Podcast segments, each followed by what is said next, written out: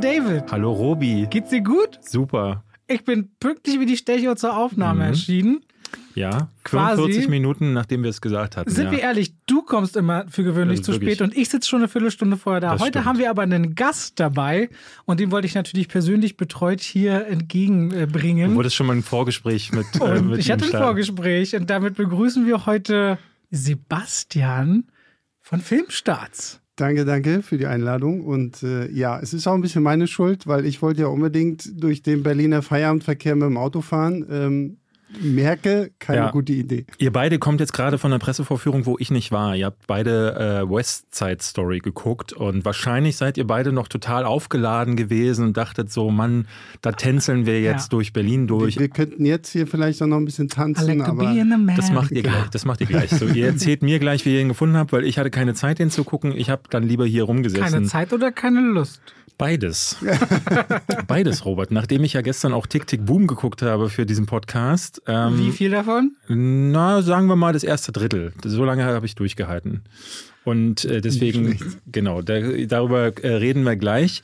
Erstmal gibt es ja bei uns immer das Trivia und das bringt bei uns immer auch der Gast mit. Äh, deswegen, Sebastian, hast du uns was Schönes mitgebracht? ist, der Druck war enorm und Ich ich, habe echt überlegt, so verdammt, was nimmst du jetzt für, für Trivia? Und ich habe jetzt den ersten Trivia-Fakt genommen, der mir eingefallen ist, ohne dass ich irgendwie was googeln musste. Und ich bin bei Hitchcock gelandet. Gut. 1960 Psycho. Und ich finde es ja schon damals faszinierend, dass Hitchcock ja es geschafft hat, Kinos vorzuschreiben, wen sie wann reinzulassen haben und wer dann irgendwann nicht mehr reinkommt, damit man halt nicht gespoilert wird. Das ist aber nicht der Trivia-Effekt, weil was ich an Psycho viel lustiger finde, ist, dass es der erste amerikanische Film ist, in dem wir eine Klospülung hören. Stimmt, das habe ich schon mal gehört. Und- Das habe ich ja. auch schon mal gehört. Und äh, ich finde es so absurd irgendwie, dass das ein Trivia-Fakt ist zu, zu einem Filmklassiker.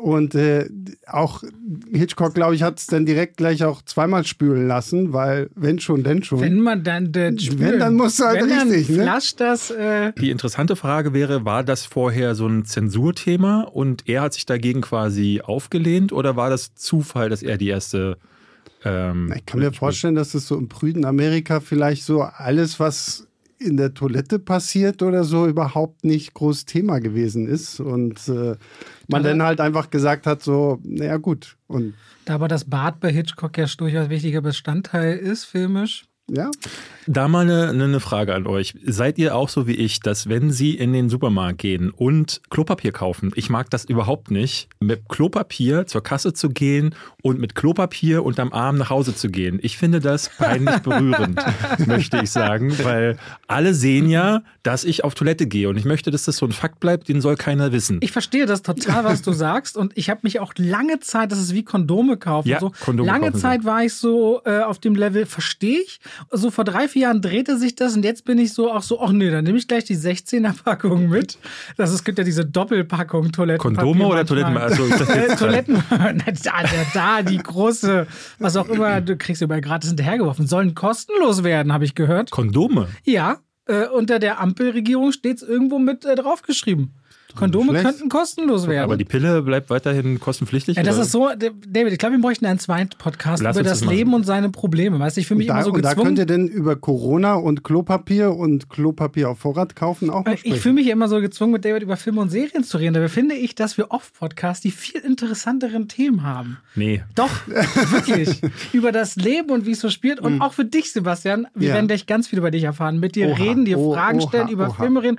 Aber einen großen Tipp habe ich für dich. Gib mir einen Tipp. Und damit gehen wir rein in die Werbung.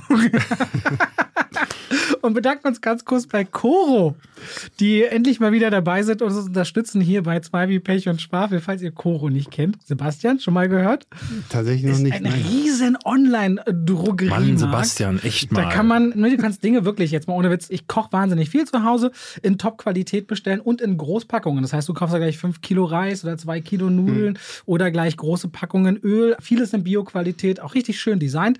Auf jeden Fall müssen die Sachen dann nicht mehr zum Einzelhändler. Das sorgt dafür, dass das ökologischer ist, du hast eine Preistransparenz, du kannst immer sehen, was was gekostet hat. Und ich habe, glaube im letzten Jahr fast jedes Produkt hoch und runter. Ob unsere Gäste vom Kaffee schwärmen oder ich als Veganer, so alles, was ich zum Zutaten, die haben die besten Hefeflocken, die haben richtig coole Sachen. Und jetzt, David, bin ich soweit, ich probiere mal deren Geschirr. Die haben so Olivenschalen und Olivenkochlöffel, auch so Olivenholz. Und soweit bin ich jetzt an der Stelle angekommen. Wenn ihr jetzt sagt, oh, wenn Robert, Oh, der, nachweislich, Oliven. der nachweislich auf Instagram verdammt viel kocht und viele schreiben, es sieht wirklich gut aus, das will ich auch mal ausprobieren. Könnt ihr das, wie schon das ganze Jahr, mit dem Code Schwafel5 machen? Da könnt ihr dann beim Einkauf nochmal 5% sparen. Leute, greift zu. Danke an Coro Drogerie einmal mehr. Und damit schalten wir raus aus der Werbung zurück zu Sebastian. Sebastian, wir haben ja das erste Mal, wir sind wieder in Kontakt getreten, da hatten wir dich hier erwähnt. Genau. Weil wir, glaube ich, gesagt hatten, ähm, wir hatten so YouTube-Kanäle vorgestellt, die wir gern schauen. Ah. Und ich war da schon Fan. Ich habe schon äh, sehr, sehr gerne. war hellauf begeistert. Und vor allen Dingen das Lustige ist, mir hat es über Instagram jemand geschrieben, aber nur mit, ey du, die bei zwei wie Pech und Schwarz, die reden über dich. Da denkst du immer, ach du so, und dann dachte ich jetzt so, oh Gott, was reden die so, so, wo ist der Podcast, wo ist der Podcast? Ich muss ihn mir jetzt anhören. Nicht, dass sie sagen so, okay, schlimmster YouTuber auf Erden oder so, aber ich war äh, sehr geehrt, ähm, dass ihr mich, ich glaube, du hattest mich in deinen Top 3 deutschen YouTubern oder irgendwie so. Das, Sagen wir mal so, im Filmbereich gibt es nicht so viele ähm, So, deutsche. und schon macht das kaputt. Der hätte einfach Ja sagen können, oder? schon macht das kaputt. ja, ja, ja. Danke, danke. Aber es gibt nicht so viele, ähm, das ist ja eigentlich auch ehrbar. Also ich gucke fast nichts Deutsches im Kinobereich, weil man muss Mhm. halt ganz ehrlich sagen, es gibt da wenig, was, ähm, was mich so richtig interessiert, weil ich gucke am liebsten so, die Amerikaner machen halt so coole Essays. Ich gucke mir Ja, jetzt ja. auch keine Ja, ja. amerikanischen äh, Kritiken oder so an. Aber was ich halt äh, hier in Deutschland oder auch weltweit eigentlich gar nicht so viel bekomme, sind so diese Theory-Videos. So. Mhm. Und da sind mir deine dann irgendwie äh, irgendwann reingespielt worden und fand halt so deine Art auch so. Die, die ist so entschleunigt, die ist so ruhig. Also Eve von Movie Pilot zum Beispiel ist ja eher so ein bisschen, ich würde ihn fast ein bisschen vergleichen so mit mir. Alles ist so ein bisschen flatterig, die Hände fliegen in die Luft und so und er regt sich auch schneller mal auf und ich glaube, das ist so, da fällt mir das Essen nicht äh, aus, dem, aus dem Mund so nebenbei, sondern ich kann beruhigt so nebenbei auch mal ein paar Cornflakes essen oder so und das fand, äh, finde ich ganz schön. Äh, seit wann machst du das eigentlich?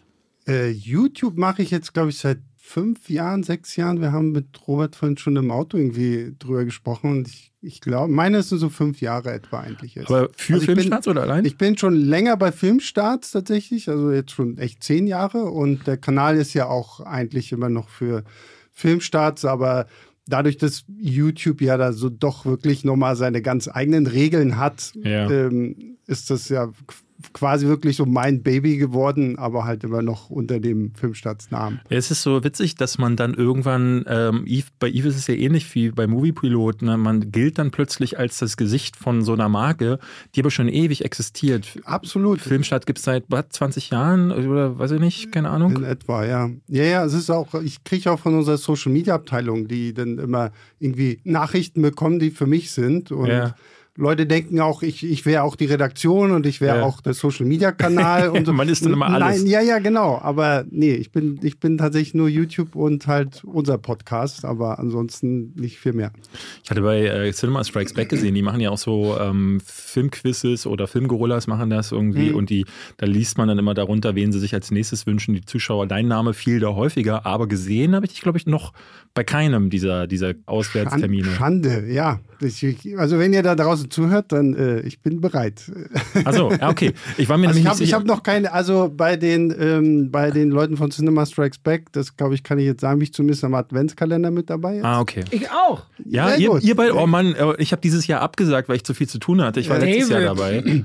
Sage mal. Ja, ich weiß. Für ein paar Dinge muss man sich doch Zeit nehmen im Leben. Ja, nee, habe ich dieses Jahr nee, also nicht. da war ich äh, ganz happy, als die Anfrage auch kam. Und Mhm. ähm, ja, da wird es bestimmt auch irgendwann mal um Donuts gehen oder so, keine Ahnung. Geht Schauen sie nicht irgendwann mal auf die Nerven? Was Film? denn? Film? Nee, tatsächlich nicht. Es fragen mich so viele Nee, Leute. das fragt Und- nur Robert. Das ist halt wirklich. Nein, nein, nein, ja, nein, ich kriege ich krieg das auch häufiger so nach dem Motto, Doch, so, Leute ja, fragen, du, das du, ist du so. musst, du musst, du guckst ja viele Filme und, und gerade jetzt, weil ich, Kann man es noch genießen? Ja, genau, genau, dann, richtig. Weil ich ja zum Beispiel so diese ganzen Marvel-Serien, und die zerpflücke ich ja, Ja. förmlich für, für die Videos, um halt irgendwie alle Anspielungen, Easter Eggs und Theorien und irgendwie sowas aufzustellen. Aber ich hab's schon immer gemocht. Also das kann man mir auch irgendwie nicht kaputt machen. Also. Magst du denn lieber Filme oder magst du lieber Serien? Ah, Das ist so die Gretchenfrage, ne? Also ich glaube, mittlerweile bin ich wieder an dem Punkt angekommen, wo ich mehr Filme gucke. Okay, weil im letzten QA hast du gesagt, oh, jetzt du würdest Filme aus deinem Leben streichen, äh, wenn du dich entscheiden müsstest, was du Ach so, nur ja gut, guckst. ja, aber du hast- Das war jetzt so die Frage, die ob du Frage- noch zu dir stehst. Aber du hast gesagt, jetzt würdest du mittlerweile wieder Genau, sagen. Ja, ja.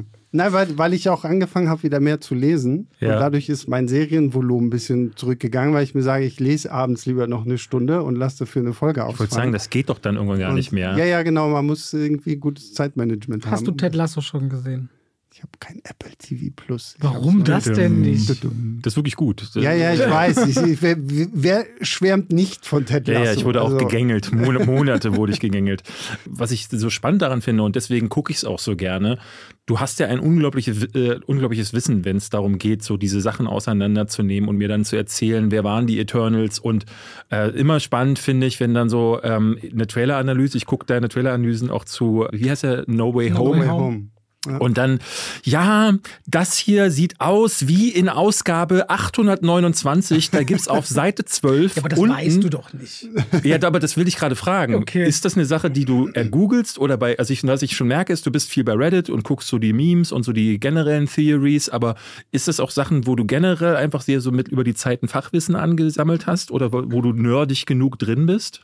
Also es ist so eine Mischung aus beidem. Ja. Also mittlerweile bin ich gerade so, was Marvel angeht und so, wirklich ziemlich firm, dass ich auch vieles gar nicht mehr so krass nachrecherchieren muss, außer wenn ich jetzt sage, ah, okay, wo war das jetzt genau, welches Jahr oder irgendwie sowas, aber ähm, viel ist nach wie vor auch immer noch anrecherchiert. Aber Also- mit welchem Superhelden würdest du dann einen Tag verbringen wollen? Hm. Das wird mich jetzt mal interessieren. Mit Spider-Man. Robert Hofmann. David, warum darfst du Fragen stellen und ich darf da Mit nicht Robert reinfallen und Hofmann. du fällst mir sofort wieder rein. Ich wusste nicht, dass Robert Hofmann ein Superheld Für mich ist er ein Superheld. David kann Oh. einfach in die Zukunft schauen. Also, uh, okay.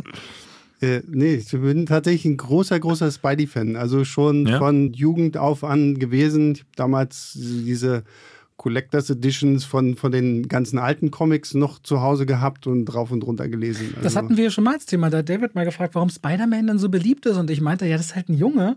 Und der begegnet dir als Kind so früh. Ich habe einen, äh, mein, Schwager ist gerade erst mal zehn Jahre alt, aber ich kenne ihn seitdem der zwei ist ungefähr. Und äh, das war Spider-Man ist auch einer der allerersten Merch-Artikel, der überhaupt auf Kinder so, wie viele mit diesen Shirts rumrennen, wo du so mit Pailletten, Ja. die so in beide Richtungen wischen kannst. Da hast du ein äh, schwarzes Kostüm, rotes Kostüm und so.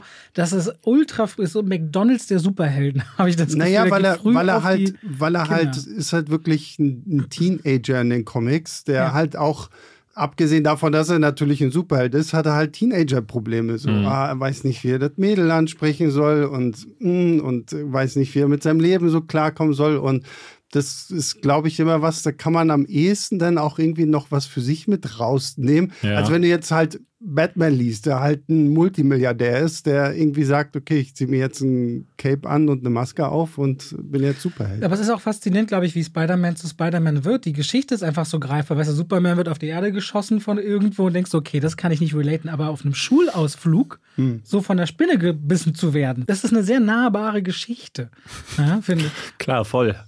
Total nahbar. So, nur weil klar. du in deiner isolierten Wohnung wohnst, wo nichts existiert. Ich war früher außer auch auf Schulausflügen. Wie, wie, weißt du, wie oft ich von der Spinne gebissen wurde? Nie. So. Nee, aber du kannst, ein Schulausflug ist nahbar. Ja. Und dass dann irgendwas passiert, dass du das, also ich finde, fand dieses Unglück als Kind immer schon verständlich und gleichzeitig dieses coole Aussehen, also, weißt du, Fliegen und starke Kräfte und so, das ist alles so dieser Superlativ. Mhm. Aber so Spinnensachen zu schießen können und früh so zu spinnen, irgendwas wie ist hier, irgendwas vibriert, irgendwas ist komisch. Ich muss sagen- das ich muss wirklich sagen, das menschelt. Bei mir ist es ganz anders gewesen. So, ich habe auch, ich habe Amazing Spider-Man sehr gerne gesehen, Anfang der 90er, äh, wobei Turtles mir immer noch lieber war. Aber wenn es um Superhelden ging, dann war entweder X-Men, das war mein Ding, weil ich halt total geliebt habe, dass da jeder irgendwas Krasses konnte. Ich habe diese eine Serie geguckt, wo Iceman was war noch? Ich glaube, irgendeine Feuerfrau oder so. Es war so Fantastic Free oder irgendwie sowas. Genau, diese. Zeichentrickserie, wo Eismann immer auf seiner Eiswelle Ja, ja, ja, ist. genau. Das fand ich super. Genau, und dann habe ich Batman. Ich hab, bin groß geworden mit der alten Adam West-Reihe und wir haben uns auf dem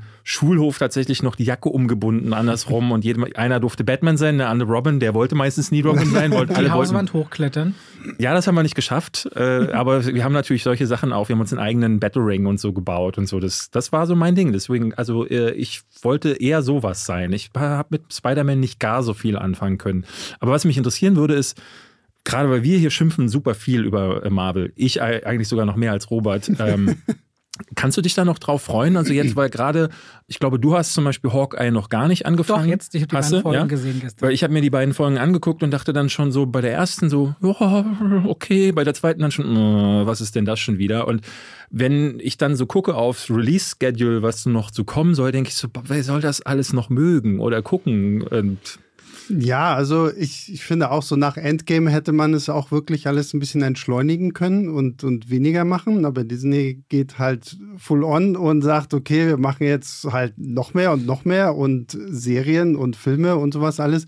Also es gibt Titel, auf die freue ich mich mehr. Es gibt Titel, wo ich sage so. Zum Beispiel? Doctor Strange 2 äh, und jetzt Spidey, also No Way Home. Ja. Ich, also ich hoffe, dass dieser Film all das wird, was wir Fans uns davon erhoffen. Und ähm, bin echt wahnsinnig du gespannt. Du willst beide Spider-Mans dann noch neben ihm sehen, ne? Ja, natürlich, aber das ist halt auch so dieses Skurrile, so wie jetzt wirklich durch dieses ganze Theoriezeug und so, so ein bisschen wie bei Star Wars, so, so. Fans bauen sich so Erwartungen und Theorien auf. Und ähm, ja, wenn es dann am Ende nicht kommt, dann wird es wahrscheinlich irgendwie kritisch und dann schimpfen alle irgendwie rum. Aber ich, da bin ich sehr gespannt drauf. Aber es gibt auch so, gerade bei den Serien, so Miss Marvel, She-Hulk, da weiß ich ehrlich gesagt noch gar nicht so wirklich, was soll ich davon erwarten und so. Ich, ich gucke es mir an, einfach weil es irgendwie, es gehört mittlerweile für mich einfach dazu, weil ich ja, ja. Marvel irgendwie, also ich habe Marvel angefangen so richtig zu gucken, damals mit dem ersten Torfilm. Also da, ich hatte mhm. die Iron Man-Filme gar nicht gesehen und auch nicht oh. diesen, ähm, ich habe wirklich mit, mit Thor angefangen, weil da wurde das das erste Mal so, oh, okay, jetzt Marvel, so im, im Kino und so. Das ist jetzt offensichtlich eine große Sache. Und äh, danach ging das bei mir halt so los. Aber es ist witzig, bei mir auch so gewesen. ähm, ich habe äh, Iron Man vorher gesehen, aber anders als äh, der Rest des Planeten ähm, war, dachte ich so, pff, ja, also eher nicht so meins gewesen. Danke, ja. Ähm, und dann mit Thor, wo ich vorher auch die, diese Bilder gesehen hatte und dachte so, uh, Power Rangers, uh, gar mhm. nicht meins. Aber dann war das richtig gut. Ich ja. mochte den ersten Thor ja, total ich gern. Ich bin sogar, ähm, also ich finde den zweiten auch nicht so übel, ähm, aber. Ich finde den zweiten super. Ich mag den zweiten auch. Also ich verstehe auch immer nicht, was, was Leute so viel Hass für diesen zweiten ja. Teil haben, weil ich finde den auch immer noch wahnsinnig unterhaltsam. Und da war plötzlich dieses Ding, wo äh, Marvel für mich so diese Schnittstelle gefunden hatte zwischen, es ist noch Comic, mhm. aber es ist auch geerdet genug, um als Blockbuster zu funktionieren. Und ich finde, nach dieser Schnittstelle suchen sie seit Jahren gefühlt äh, und finden die nicht mehr so ganz. Ich finde, bis Endgame fühlt sich das eigentlich schon sehr durchdacht und mhm. auch mit einem kreativen, wie ein kreativer Leitfaden an. Auch wenn ich jetzt mit Figuren wie einem Ant-Man nichts anfangen konnte, mochte ich aber zum Beispiel einen Solofilm zu Stephen Strange so sehr, dass ich verstehe, warum man sich auf den zweiten Teil freut. Man merkt jetzt aber, dass dieser wirtschaftliche Druck nach der Übernahme von 20th Century Fox und 70 Milliarden Dollar einfach so stark ja. ist. Das merkst du auch bei Star Wars zum Glück nicht in dem Maße, wie sie es jetzt bei Marvel machen. Aber dieser wirtschaftliche Druck muss so enorm sein, dass da produziert und nicht mehr aussortiert wird. Ich finde auch bei Hawkeye jetzt, mir ging es auch im Gegensatz zu David, also ich mochte die, das erste Drittel der ersten Folge. Dieses so, Musical. Musical, super, er oder? kommt raus, das Kind fragt ihn noch so, warum äh, singen die? Also ich verstehe es auch nicht. So, da war die Selbstironie super. Mhm. Und dann ging sowohl die Qualität der Handlung, diese Idee, als auch das Production Value massiv in den Keller. Mhm. Also wie die Kämpfe teilweise aussehen, finde ich, es gibt eine Sequenz, die ist richtig schrottig. Mitten in diesem ganzen äh, dunkle äh, Schwarzmarkt-Auktion wird das, da wird das, Robert ja. das Ronan-Schilds klaut. Ich dachte, ey, da shaken sie so ein bisschen die Kamera. Irgendwo haben sie so diese Lampe auf Flacker gestellt, ein bisschen Rauch. Das sieht mhm. richtig cheesy aus. Mhm. Also das ist ganz komisch. Mal gucken. Ich dachte auch, ey, ich habe nicht jetzt vorher im Vorfeld recherchiert, das wäre irgendwie so eine zehnteilige Sache, aber es muss sechs Folgen, ne? Es sind auch wieder nur sechs und wie gesagt, da, da, gebe ich dir vollkommen recht, was Disney angeht. Und also es fängt sich langsam von der Qualität an, nicht von den Netflix-Marvel-Serien zu unterscheiden. Also hm. finde es nähert sich an. Es nähert sich erschreckend ich an. Ich hatte so ein bisschen geguckt und da werden wir mal schauen, ob die sich dann wieder ein bisschen Ruck geben, weil ich weiß jetzt nicht, wie du Eternals fandst, das habe ich mir nicht angeguckt, aber den fanden wir beide unterirdisch. Auch nicht gut, ne? Ich fand den super. Ja. Du fandst ihn, ach, du bist, du glaube, warst du nicht einer der wenigen, die bin Du bist, einer der, der- du bist der ich bin- Gekaufte. ich- Wie oft das- haben sie dir das- geschrieben, dass das- du gekauft bist? Na, da, nee, nee, was, was ich tatsächlich in meinen Kommentaren unter meiner Kritik zu Eternals hatte, äh, also Robert sagt, der ist scheiße. Also David sagt, der ist voll langweilig. Ich, Ja. dann habe ich drunter. Ich, Und da hast ja, nicht ist- überlegt, das nochmal das Video offline zu nehmen und neu Ja, zu doch, drehen? ja, stimmt. Also ich, ich hier jetzt sagen, Eternals, furchtbare Kacke. Nein, ich mag den tatsächlich wirklich sehr. Das, ich, glaube, weiß- das hat ich jeder weiß- von uns, solche Kommentare. ja, ich weiß auch nicht, ob es so ein bisschen daran liegt, weil Eternals ist ja auch so ein Thema, was bei mir auf YouTube, ich weiß nicht, warum es so durch die Decke gegangen ist. Ich habe damals eine Trailer-Analyse zum ersten Trailer gemacht. Pff, ich so, okay, gut, ihr wollt das, also mache ich noch mehr. Aber Und da dann macht habe ich, natürlich Sinn, so viele neue Figuren. Ne? Ich wusste dann- auch mit ja. all denen nichts anzufangen. und dann habe ich halt die ganzen Verbindungen zu Thanos und äh, was nicht alles damit drin ist. Und ich frage mich halt immer so ein bisschen, ob ich mich dadurch nochmal anders selbst auf diesen Film gehypt habe oder nicht. Aber ich habe ihn tatsächlich auch noch ein zweites Mal mit Freunden dann im Kino geguckt, weil ich habe ihn zuerst ja nur in der äh, Pressevorführung gesehen. Und Marvel-Filme gucke ich eigentlich tatsächlich gerne lieber nochmal wirklich so mit Marvel-Publikum. Und äh, da war es irgendwie einfach auch echt nochmal so ein ganz anderes Erlebnis. Wir kommen mal weg von Marvel Ja, jetzt. klar, ich würde mal ganz gerne jetzt ein paar Fragen dir stellen noch, ähm, weil wir es wollen wir jetzt künftig generell mit Gästen machen. Einfach mal, um von deinem allgemeinen filmischen Ja. Wissen einfach so einen Schnitt zu bekommen, aber jetzt nicht so Filmquiz-Sachen, sondern einfach mal sowas wie Lieblingsfilm mit Tom Cruise. Vanilla Sky. Uh, das ist eine gute Wahl. Den liebe ich auch total. Ich liebe den. Also es ist auch, wenn, wenn mich Leute fragen, so Sebastian, was ist dein Lieblingsfilm? Ich zögere zwar immer ein bisschen, aber eigentlich ist es Vanilla König Sky. der Löwen. Nee, ja, nee, König. Vanilla Sky ist richtig toll. Ich liebte schon den Trailer, äh, den es damals gab. Ähm, hast du Abre, Ober, Abre los Ojos oder wie? Ich habe den, das Original, dieses, diesen spanischen Film habe ich auch gesehen, aber das ist tatsächlich so ein Film, wo ich sage, da mag ich das Remake lieber. Ja, ich habe mich ganz toll verliebt damals in Penelope Cruz. Ich auch, ich aber auch. Wenn wer, ich- wer wenn wahrscheinlich ich- nicht. Tom Cruise auch. Ja, genau. Du hast dich in Tom Cruise verliebt? Die Tom Cruise und Penelope Cruz. Ach so, ja, stimmt. Die, Da bei, die bei, waren- bei dem Dreh hatten die sich Ja, ja. kennengelernt. ne? Ja, und äh, dann verheiratet ohne und die gleichen Nachnamen, die aber anders geschrieben werden. Das war ja immer irre. Der eine hat ja nicht den Nachnamen vom anderen. ja, ja. Die, die heißen nur gleich, die klingen gleich. So, jetzt habe ich eine Frage. Oha. Welcher ist denn der Film, der dir als erstes einfällt, wo man eigentlich nicht zugibt, dass man den nicht gesehen hat? So im Kontext der Filmgeschichte gibt es ja so diese peinlichen Lücken. Achso, du, du meinst einen Film, den. Ja, ich habe zum Beispiel Citizen Kane immer noch nicht gesehen. Ach so. Sowas, wo du sagst, ja, muss ich jetzt halt mal zugeben. Der König der Löwen. Nee, König der Löwen habe ich tatsächlich gesehen. Ich habe Hamilton halt nicht gesehen. Zählt das? Das ist doch nichts Großes, oder? Nicht? ich weiß nicht, ich habe das Gefühl, das ist Du überall hast die ganze Filmgeschichte hoch und runter geguckt. Alle Kubricks und gewesen. Ich habe ziemlich viele alles, Kubricks und Pate. Also zwölf ich hab, Geschworenen und ja, habe ich alles auch gesehen. gesehen. Also ich, ich bin tatsächlich, weil ich halt als Filme gucke und Kino gucke, also ich, mir fällt es gerade schwer, irgendwie einen Klassiker zu finden, wo ich sage, okay, der ist schändlich. Weil ich finde es auch immer ehrlich gesagt nicht so schändlich, wenn man das halt nicht gesehen hat. Also wenn du Citizen Du weißt Kane nicht gesehen ja, ja, ich weiß aber, was du meinst. Bei mir ist zum Beispiel Lawrence von Arabien. Will ich mir immer schon äh, irgendwann mal reinziehen, aber soll halt vier Stunden gehen. Und ich denke mir immer, oh, die habe ich jetzt gerade halt einfach Ah, ich nicht. fand Lawrence von Arabien ist auch irgendwie so ein Klassiker, wo ich den ich leicht überbewertet Ja, ist bei mir, es geht, geht bei mir bei ganz vielen Ben so. Hur auch nicht gesehen. Den Auch habe ich nicht- auch nicht, auch nicht gesehen. gesehen. Nee, Aha, das- ja. so. Ja, Man aber- muss also mal direkt nachfragen. Ja, ja, vielleicht, du musst mir einfach ein paar Filme vorgeben, dann kann ich dir sagen. welche- Ich habe äh, eine Frage nach einem Film oder so einem Guilty Pleasure, also einem Film, der eigentlich scheiße ist, aber den du richtig feierst. Bei mir ist es sowas so wie Rambo 3 zum Beispiel. Bester Film aller Zeiten. Rambo 3, sorry. Ich finde, das So. darf nicht als Guilty So. Pleasure zählen. Das ist vielleicht den Super Mario Brothers Film. Was? Oh, krass. Der Superman, kennst du den? Den Super Mario? Nein. Mit Bob Hoskins und es kommt heraus, dass Mario mit Nachnamen Mario heißt und sie heißen Mario Mario Mario. und Luigi Mario. Ah, ja, ja. Ich mag den. Ich habe den vor kurzem mal gesehen, weil ich glaube, der ist jetzt irgendwie wieder auf Netflix oder Ja. irgendwo.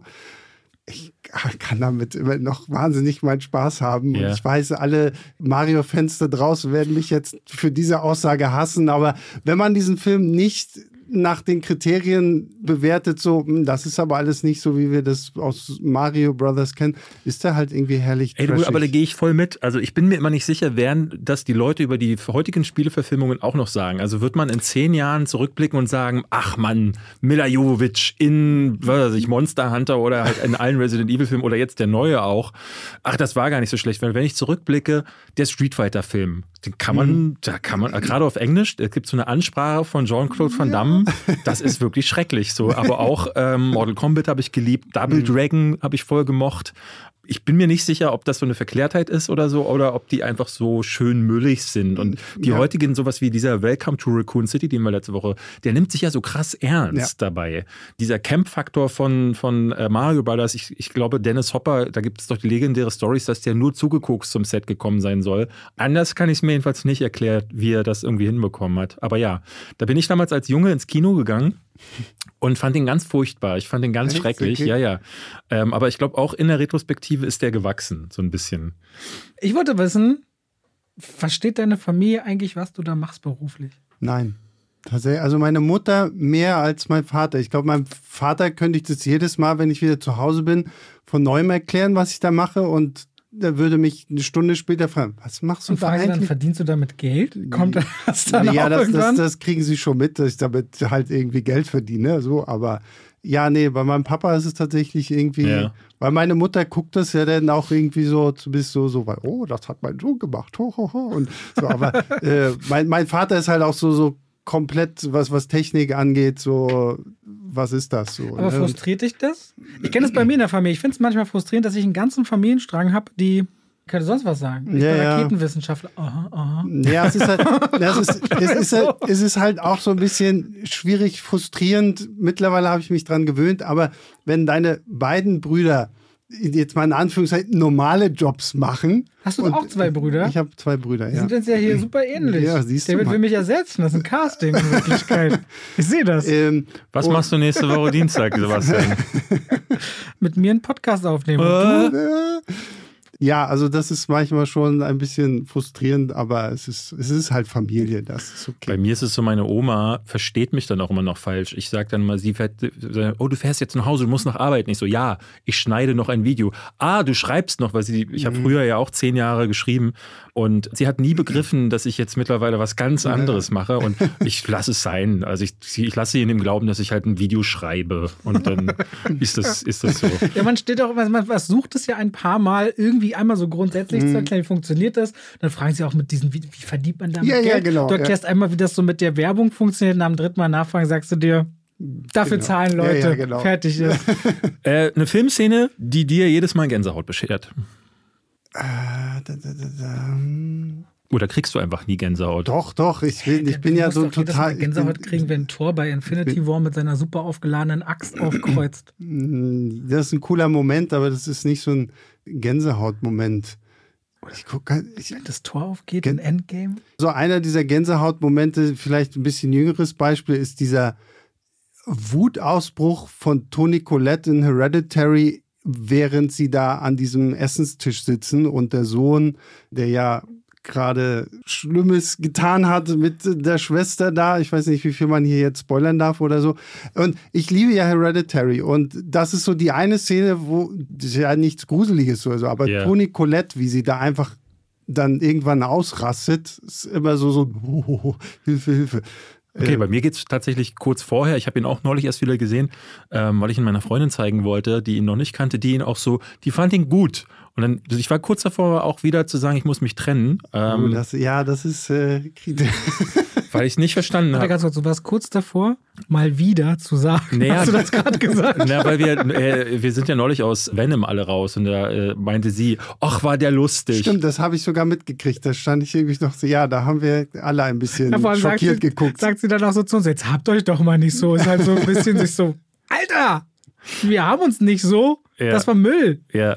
Ja, naja, egal. Aber jedenfalls, mir geht's dann wirklich in der Szene, wo er diese schlimme Sache Mhm. tut. Und da sitze ich jedes Mal, genau wie er, also es ist ja so brillant inszeniert, dann auch äh, sitze ich dann da und bin wirklich so, dachte so, ja, aber ich könnte mich jetzt auch nicht umdrehen, das wäre Mhm. einfach zu krass. Was, Ähm, was ist denn der erste Film, an den du dich erinnerst? Äh, ich glaube, das Dschungelbuch. Das Ah, ist, glaube ich, so sehr klassisch halt irgendwie so. Ich glaube, das war auch so einer der ersten Filme, den ich im Kino gesehen habe. uh, und darf ich fragen, wie alt du bist? 38. Okay, alles klar. Kein Film hat jemals mehr Tickets in Deutschland verkauft, ne? Krass. Das durch, durch die Reruns sind alles über 30 Millionen Tickets, wenn ich mich richtig erinnere. Und Ah. damit haben wir einen Bonus-Trivia-Fact in diesem Podcast gebracht. Ah, Genau. Okay. Jetzt kann die Folge dann richtig losgehen. Äh, Eine Comic-Verfilmung, die es äh, noch nicht gibt, oder eine, die es zwar schon gibt, aber wo du sagst, so, die muss nochmal neu gemacht werden. Äh, Spawn. Ach, guck, das wäre nämlich meine Wahl. Ich habe nämlich auch gedacht, das wäre so mein Beispiel, um Zu, Wird das Spawn wie Sporen oder wie Wiederbele also äh, erscheinen?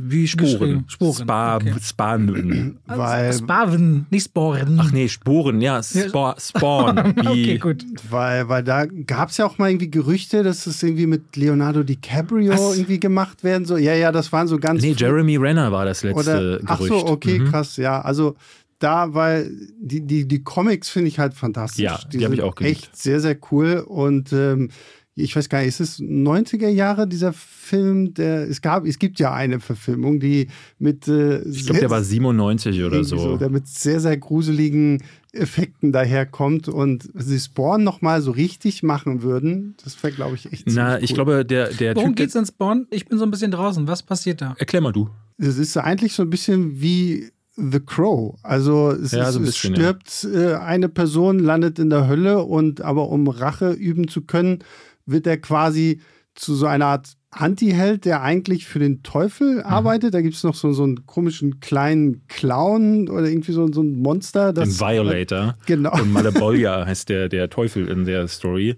Und er ist so ein su- super Killer, also der, der beste Killer Mhm. von, ähm, in dem Film von Martin Sheen gespielt, der, äh, für den er arbeitet und wird zurückgebracht, aber hat so eine spezielle Rüstung. Und das ist das Spawn-Kostüm. Und da der unter anderem der, der rote Umhang, den er trägt, der ist quasi lebendig. Ja. Und Bisschen wie ähm, bei Doctor Strange, nur nicht nur ein bisschen cooler. Auch. Genau, ja, ja, ja. Es ist ein bisschen, also es ist wie The Crow, noch düsterer und ohne so ein bisschen dieses, diesen MTV-Look. Und Ja, genau. aber ähm, ganz miese Effekte. Ich glaube, hat die Karriere von J. Michael White begründet, den man ja immer mal wieder durch die Gegend hüpfen sieht. Jetzt gerade aktuell auf Amazon hatte ich die Tage angefangen. Black Friday Mhm. mit Bruce Campbell spielt einen Supermarkt. Inhaber. Supermarkt. Nee, spielt einen Supermarktinhaber, also um gerade auch so äh, auf Army of, of Darkness zurückzugehen. Und dann sind dann so ein paar Leute wie der Typ aus Final Destination, ich glaube Demon Sava heißt der, und J. Michael White spielen die Mitarbeiter, was auch total irre ist. Und dann ähm, bricht ein Zombie-Virus aus und die die Leute, die da reinkommen zum Black Friday, die und äh, es ist natürlich super clevere Konsumkritik, haha. Ich habe ihn noch nicht zu Ende geguckt, aber es sah ganz drollig aus. Also besser als die Bushido-Doku. Da kommen wir später zu. Äh, ich, Also, das ist der, richtig, der letzte richtige Mistfilm, den du gesehen hast, Sebastian. Ihr, habt schon einen Podcast drüber gemacht. Also Resident Evil? Resident Evil, Okay. Welcome to Raccoon City. stimmt, du hast, Mein- ich habe dein Ding gesehen. Meine Güte, also das war ja wirklich. Also danach habe ich mich wirklich nach Mila Jovovich zurückgesehnt. Ich hatte deine Kritik äh, geguckt. Kannst du noch mal kurz zusammenfassen, was du so richtig mies fandest? Alles. Also vor allem, was, was, Okay. ich, was ich wirklich schlimm fand, dass diese Charaktere halt so absolut äh, keinen Tiefgang haben. Gut, Ja. was man jetzt auch nicht erwartet. Aber diese Charaktere kommen rein, stellen sich mit vollem Namen vor, machen eine Pose für die Kamera und das ist dann fertig so. Es ist, als würdet ihr überall so, so, hallo, ich bin Robert Hofmann. So mache ich das aber eigentlich auch. Ja, okay, vielleicht, soll, vielleicht sollten wir das alle häufiger machen. Und dann so dieser, dieser ganze Fanservice irgendwie, der halt einfach absolut Ins Nichts läuft glatt auch so. so Ja. ins Nichts läuft und äh, ja, auch die Action, also das sah aus wie so ein, so ein trashiger Direct-to-DVD-Film, aber nichts, was ich mir im Kino Da, angucken da war auch ehrlich gesagt auffällig, dass da jetzt auf so negative Kritik nicht wirklich Widerspruch kam. Na, wobei, ich hatte Also jetzt. ich hatte das jetzt nicht. Ich hatte vor allem will nur viele, ganz die kurz meinten, Eine, die- eine Kleinigkeit, ich will David noch korrigieren von letzter Folge. Das Original-Franchise, die sechs Filme, haben nicht 1,8 Milliarden Dollar eingespielt, sondern 1,2. Nur kleine Anmerkung. ich glaube ja, das hatten wir, hattest du sogar in der Folge sogar nochmal Nee, gesagt. ja? Okay, ich glaube, Entschuldige. Dann- ähm, nee, ich, ich, äh, mir hatten viele geschrieben, dass das ja auch so in den Spielen sei, dass die Filme eine dumme Handlung haben und dass gerade Leon S. Kennedy, der ja wirklich als Supertrottel in diesem Film dargestellt Ja. wird, wohl im zweiten Spiel auch schon so ist. Und ich habe das zweite gespielt und ich habe auch das erste gespielt. Und ich, also klar, für eine Spielehandlung ist ziemlich dünn, aber mehr erwarte ich da auch gar nicht. Aber du gehst in ein neues Medium und ich finde, da hast du dich einfach an die Regeln zu halten. Und die Regeln mhm. sind, mach mal was, was nicht scheiße ist, so ja. würde ich mal einfach sagen. Hast du einen unbekannten Film, muss nicht von diesem Jahr sein, sondern von jedem Jahr, wo du sagst, so, da kennen ganz viele wissen aber nicht, was es ist, den du aber unbedingt mal empfehlen wollen würdest? Über Vanilla Sky haben wir jetzt schon gesprochen, deswegen. Was ich tatsächlich im Bereich von so Kriegsfilmen, Antikriegsfilmen einen sehr, sehr unterschätzten Film Exo? finde, ist, nee, tatsächlich nicht. Ich gehe jetzt tatsächlich wirklich, glaube ich, 70er Jahre oder so. Kann man äh, Johnny Got His Gun. Oh, den kenne ich gar nicht. Der Autor, ich habe jetzt leider seinen Namen vergessen, auch relativ bekannt eigentlich. Ähm, der hat auch nur diesen Film gemacht Aha. und danach hat er sich davon auch wieder verabschiedet. Es geht um einen Soldaten, glaube ich, aus dem Ersten Weltkrieg, mhm. der Dalton Trumbo. Trumbo ja, stimmt, genau. Ja, ja, genau. Trumbo, ja, ja, Film stimmt. Mit, das, mhm. ja. Klar, der auf der Blacklist stand mit dieser ganzen Kommunismus. Und der heißt, wie, heißt der auf, auf Deutsch Johnny Got His Gun? Oder? Johnny zieht in den Johnny Krieg. zieht in ah. den Krieg. Und es geht halt wirklich, er, ist, er kommt halt als schwerst verwundet. Er hat wirklich beide Arme, beide Beine verloren, kann mit der Außenwelt gar nicht mehr kommunizieren, wird aber von den Ärzten in diesem Krankenhaus am Leben gehalten. Mhm. Und er kriegt halt alles mit. Und du als Zuschauer kriegst halt, kriegst halt seine Gedanken zu hören. Und irgendwann driftet er halt auch wirklich so ein Rückblenden ab, so wie er, wie er losgegangen ist, noch ganz übermütig, so, Aha, ich ziehe ja. jetzt in den Krieg so. Und das ist so ein sehr, sehr ähm, in Anführungszeichen schöner Film, einfach weil er dir halt wirklich so, so der perfekte Anti-Kriegsfilm. Ja, so, ja. Weil, weil alle anderen Kriegsfilme haben halt trotz, zelebrieren halt trotzdem auch immer noch irgendwo ja. so ein bisschen diesen Bombast so. Ich mag auch Hacksaw Ridge, finde ich fantastischer Film und ich mag auch Apocalypse Now und äh, Full Metal Jacket und so. Aber ja, die Frage war ja auch nach einem kleinen Film, muss ja also, und, muss das ähm, Kriegsfilmgenre jetzt und ähm, das ähm, ist so einer, den, wo ich mir denke, ja, den sollten ruhig mal öfter Leute einfach mal schauen. Und weil du das mit dem Autoren gesagt hattest, ein Regisseur, Dalton Trumbo, da gab es ja 2015 das Biopic mit Brian Stimmt, Cranston. Ja, genau, richtig. Weil ja. der war in den 40er Jahren Top-Hollywood-Drehbuchautor und dann ist er mit einer Riegel von Kollegen in dieses Raster gefallen, unamerikanisch mhm. zu sein weil der eben keine vollkapitalistischen, patriotistischen Ansichten hatte, sondern eher auch für Teilen und Gleichheit eingestanden ist und kam dann auf die Blacklist und hat er dann unter Pseudonym veröffentlicht mhm. und für Dritte geschrieben. War dann später, glaube ich, erst Academy oder Writers Guild Award Preisträger. Ja. Aber sehr spannende Geschichte hinter mhm. dem, um gerade nochmal diese Verbindung äh, zu bringen. Auch schon der 2015, der Film, der fühlt Krass, sich für mich ja. nicht an wie sechs Jahre alt. Letzte Frage. Ähm, worauf freust du dich nächstes Jahr am meisten? Serie oder Film? Abgesehen von Doctor Strange. Zwei. Äh, Gott, nächstes Jahr. Ich habe mich noch gar nicht so richtig beschäftigt damit, was nächstes Jahr alles so kommt, so, muss ich ganz ehrlich gestehen. Ich bin, ich weiß nicht, ob sie wieder verschieben werden. Das ist vielleicht auch, äh, wenn Avatar 2 nächstes Jahr kommt. Ich, ich, ich bin einfach nur, also ich bin einfach nur gespannt darauf. Wir haben jetzt so lange auf diesen Film gewartet. Ich glaube, wir sind ja fast 10 Jahre, ja, 20 Jahre? Ja, ich glaube 10 Jahre. 2011 kam der, glaube ich. Und ich bin einfach gespannt, was äh, James Cameron jetzt als nächstes irgendwie bringt, weil ich mhm. meine, ähm, er ist jetzt nicht der grandioseste Filmemacher, aber er bringt zumindest immer irgendwie eine technische Neuerung. Ich meine, sie haben ja jetzt irgendwie geschafft, dass sie 3D unter Wasser aufgezeichnet haben und keine Ahnung was. Also wenn okay. der kommt, ich habe schon ein bisschen Bock. Ich will zumindest einmal im Kino gesehen haben, um sagen zu können, ja, okay, gut, Warten hat sich nicht gelohnt oder okay, wow. Also, ich, ich lasse mich ja gerne überraschen, aber ich bin halt so, diese Marke ist halt nicht mehr relevant, habe ich das Gefühl. Generell habe ich eher so das auch das Gefühl, dass Avatar Federn hat lassen müssen. Also ich finde, Absolut, ja. viele, die früher gesagt haben, so, wow, das ist das Ding, ähm, stehen dem eher so ein bisschen abfällig gegenüber oder gehen auch so mit dieser Kritik mit, die es damals ja auch von Journalisten gab. Ich saß damals in, ich glaube im Hyatt war das so ein Presseding, wo er vorne saß und irgendein Journalist, ein Deutscher, fragte, sag mal, warum hast du denn jetzt eigentlich Pocahontas nochmal neu gemacht? und er ist komplett ausgerastet. Diese mhm. Frage muss er wohl global immer wieder bekommen haben. Ja. Und äh, ist ja, ist ja vollkommen richtig. Ähm, ich bin mir nur nicht sicher, ne? 3D ist auch irgendwie, keiner will's mehr, weil alle irgendwie mehr bezahlen müssen, die scheiß Brille nervt. Und der beste 3D-Effekt, den ich seit Jahren im Kino hatte, war neulich bei diesem furchtbaren Monster Family 2 oder Happy Family 2. Das war richtig guter 3D-Effekt. Ansonsten ist es ja immer nur konvertierte Scheiße. Das heißt, ja. die Leute Ich bin mir gar nicht sicher, ob das, also es wird auf jeden Fall nicht mehr so ein Erfolg. Ich hätte jetzt auch gedacht, du sagst The Batman, ehrlicherweise. Äh, dass du dich ja, da auf den freue ich mich auch, aber das, wie gesagt, so, weil ich glaube einfach auf diesen Avatar 2 wartet man jetzt gefühlt schon so Ewigkeiten. Ja. Was wäre es denn bei dir, Robert? Ich, wenn sie kommt, glaube ich, die Herr der Ringe-Serie. Da bin ich wahnsinnig ah, ja, gespannt, stimmt, weil das stimmt. könnte nochmal, ich glaube, der Trailer zu Avatar 2 und der zur Herr der Ringe-Serie. Ich denke, beide werden sich ein Kopf-an-Kopf-Rennen liefern für den meistgeklicktesten Trailer of all Absolut, time. Absolut, ja, ja. Ja, ja gut. Das äh, denke ich mal. House of the Dragon könnte auch noch mitspielen, da weit oben, aber nicht in der Größenordnung. Herr der Ringe nee. und Avatar sind zwei das, so große. Ja, und, und, und ich, glaube, ich glaube, Herr der Ringe ist noch, wird alle, ja, könnte, wenn diese Serie kein Schund wird, könnte mhm. sie alles überschatten tatsächlich. Dafür hat sie diese Power im Hintergrund. Absolut. Ja, und, und äh, was Amazon jetzt das auch kosten lässt, dann, ich will mich nee. bloß nicht unterbrechen lassen. Er kann so, ist so gleich dran. Ich war bloß noch nicht fertig.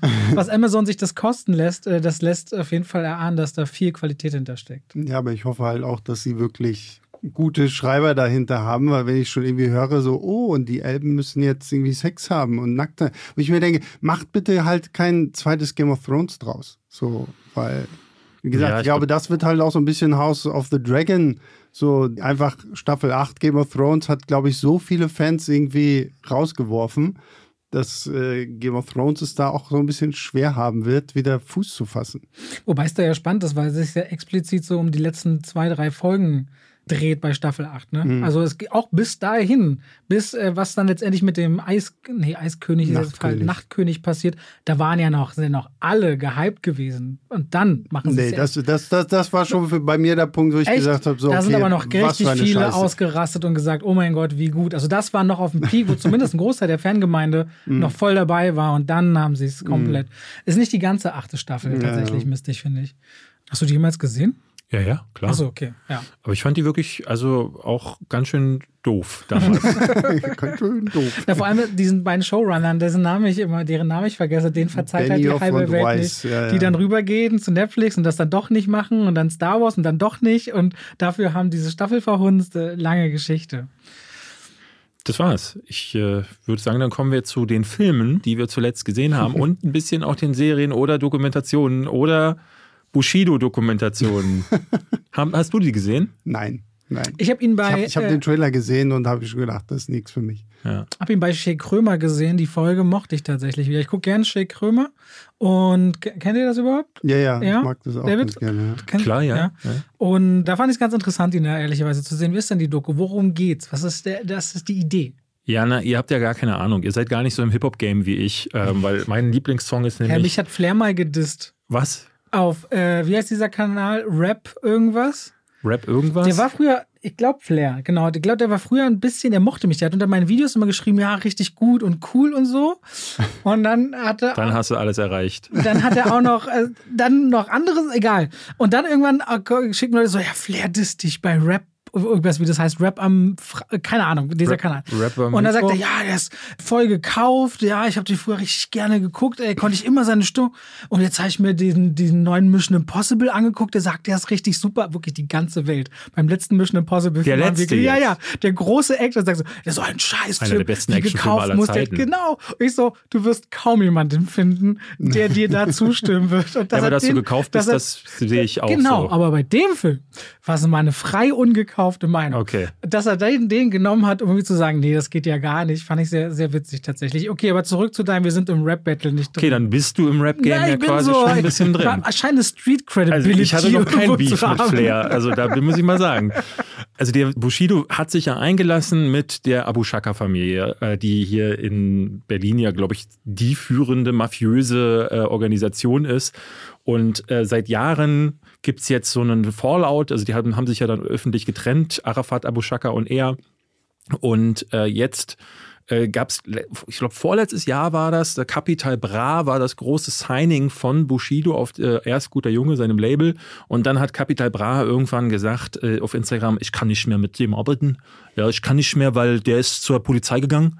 Ja, und das ist nicht, das, das kann ich nicht. Das ist nicht mein, mein Streetcode, ja. Und danach war Bushido dann bei allen unten durch. Und seit 2018 folgt ihm ein Kamerateam. Und wenn ich Kamerateam meine, dann meine ich äh, Peter Rosberg, der ist bei der Bild, ist der der Typ, der diesen ganzen Boulevardkram macht. Ein, ähm, ich würde sagen, Kann ich, kann ich anders sagen. Also, das ja noch nie alle, gehört. alle, die bei der Bild arbeiten, ähm, sollten sich was schämen, aber da äh, er, glaube ich, schon nochmal insbesondere. Und der hat quasi mit äh, Bushido nun eine hochgradig tendenziöse äh, Dokumentation. Es nennt sich Bushidos Wahrheit. Ist das eine, äh, ein Film? Das sind sechs eine, Folgen, eine, sechs eine Folgen A, Serie? 50 Minuten, Mhm. ähm, wo ich dann auch dachte, so, boah, Alter, also schon nach der ersten denkst du dir, was machen die denn jetzt noch fünf Folgen lang? Aber das wird wirklich ausgelatscht bis ganz zum Ende.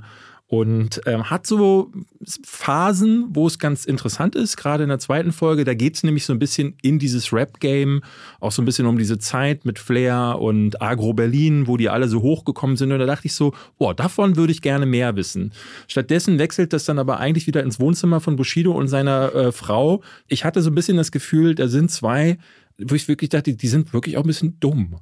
Also da zwei Dummen dabei zuzugucken, wie sie dumm sind und dumme Entscheidungen treffen. Und Gibt es ein Beispiel für so eine dumme Entscheidung? naja, zum Beispiel, also ähm, Bushido sagt die ganze Zeit, also das hat er jetzt ja nicht gewusst, dass das ähm, so kommen würde mit dem Abu Chaka. Und in der ersten Folge, das fängt an, es ist ja so gelaufen, dass der in, mit Agro Berlin in einem Vertrag drin war. Und dann ist er zu Arafat Abu Chaka gegangen, von dem man wusste, dass er ein gefährlicher, eine, eine illegaler äh, oder in so illegalen Geschäften drin ist. Und der ist dann hingegangen zu Agro Berlin und hat denen da Backpfeifen gegeben, ist reingegangen, hat den äh, Schellen gegeben, hat mit Gewalt dafür gesorgt, dass er aus seinem Vertrag raus ist.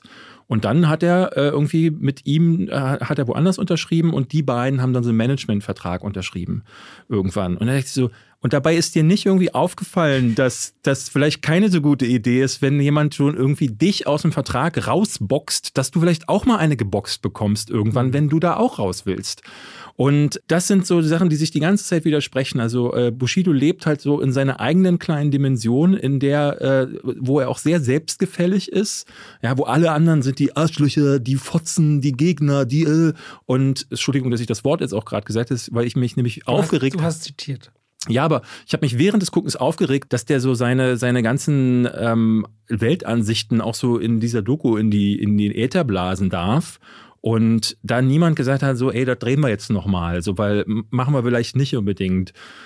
Und ich fand das ganz schön eklig dabei auch zuzugucken, weil sie die ganze Zeit immer wieder diesen äh, Arafat Abu Chaka, der wird auch äh, dämonisiert auf eine Art und Weise, wo ich denke, nee, also ohne den zu kennen und obwohl ich euch glaube, dass der echt kein geiler Typ ist, ähm, das kann nicht die alleinige Wahrheit sein. Und die Wahrheit liegt definitiv auch, also es wird überhaupt nicht darauf eingegangen, dass Bushido selbst Fehler begangen hat bei dieser ganzen Sache. Es wird aber vor allen Dingen nicht darauf eingegangen, dass er mehrfach vorbestraft ist. Aktuell wieder ähm, wird ein Verfahren angestrebt wegen ähm, Brandstiftung, wofür zehn Jahre in den Knast gehen könnte. Solche Sachen werden überhaupt nicht angesprochen. Das heißt, es ist so ein, so ein Bild, was von ihm gezeichnet wird, wo er eine Opferrolle da sitzt. Es läuft dann so Musik, so la la la la, tralala, und er sitzt am Anfang und dann guckt er so ins Nichts und denkst so, boah, geht das jetzt sechs Folgen lang so? Und es geht sechs Folgen lang so. Ne? Dann dazwischen hast du seine Frau, wo ich mir dann äh, die ganze Zeit dachte, die Frau hat, hat nicht, nichts anderes zu tun, als zu meckern. Und von Folge zu Folge werden ihre Lippen halt einfach größer. Und das ist irgendwie das größte Achievement, was sie dazu beiträgt. Im- Ich glaube denen noch total, dass sie unter dieser ganzen Situation gelitten haben. Ich möchte das nicht durchmachen, aber das ist alles selbst gemacht. Ja, und dieser Bushido sitzt immer wieder da und stachelt das immer wieder an durch Disses, durch andere Sachen, die er macht. Jetzt aktuell fängt er schon wieder an, sich mit jedem in der Szene anzulegen. Und dann geht er aber hinterher zur Polizei und sagt so, alle sind böse zu mir. Bitte beschützt mich. Und ich konnte ja gar nicht anders, weil jetzt will er natürlich seinen Ruf verteidigen. Und sich das so sechs Folgen anzugucken, ist auf einer einen Seite faszinierend. Ich muss sagen, ich habe dann auch, komplett ich habe fünf Folgen geguckt, die sechste habe ich dann nicht mehr geschaut. Das ist ja komisch, dass du da dann abbrichst. Ja, na, weil irgendwann hatte ich dann auch, also irgendwann ist dann das Glas auch voll und dann schwappte es so nur noch so über und ich dachte so, pff, dafür ist jetzt einfach nicht die Zeit.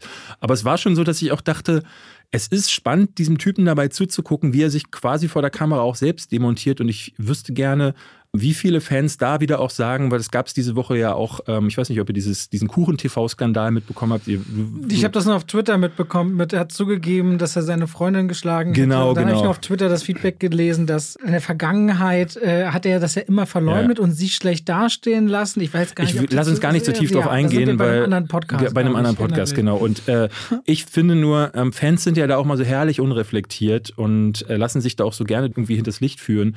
Und das ist die perfekte Doku dafür. Für. Also wenn du wirklich äh, Bushido-Fans seit Stunde 1 bist und unbedingt mehr davon möchtest, wie er sich selbst ins rechte Licht rückt, das ist deine Doku. Guck dir die dass gerne Bildzeitungsjournalisten da so einseitig sein können. Ja, die sind auch, äh, die sind, die sind Buddies auch, die sind auch dicke Freunde und äh, das äh, ist alles so, ach, das ist so schäbig alles. Ich weiß nicht. Also, weißt du, was wir in der Zeit gemacht haben, wo du dir die Zeit genommen hast, Bushido hoch und runter zu gucken? Hau raus. Wir haben den neuen Steven Spielberg-Film geschaut. Ist das mindestens so gut wie äh, die Bushido-Doku? Ich denke mal eine Million mal besser. und trotzdem nicht gut. Echt nicht? Na, äh, zweieinhalb Stunden jetzt zu dem Zeitpunkt, wo wir aufnehmen, äh, liegt ungefähr auch genauso lang, dass wir den Film gesehen haben, zurück oder zwei Stunden.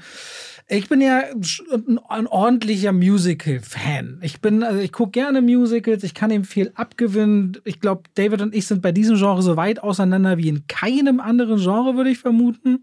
David, du magst das nicht. Das Spiel, was damit oft einhergeht, das mm. oft theatralisch, theaterhafte, das ist, oder was ist denn dein letztes Musical? Ich habe das Gefühl, äh, bei mir zum Beispiel, du hast jetzt ähm, die Evan Hansen nicht gesehen, Encanto nicht gesehen, Tick Tick Boom hast äh, irgendwann ausgemacht, Hamilton nicht geschaut. Was ist denn das letzte Ding, so was du gesehen hast? Ich glaube, La La Land war das letzte, wo ich sagte, so auch das, das gefällt mir. Aber bei La La Land mochte Jahre ich, alt. genau, bei La, La La Land weiß ich noch, wie ich damals explizit sagte, die singen Gott sei Dank nicht so viel.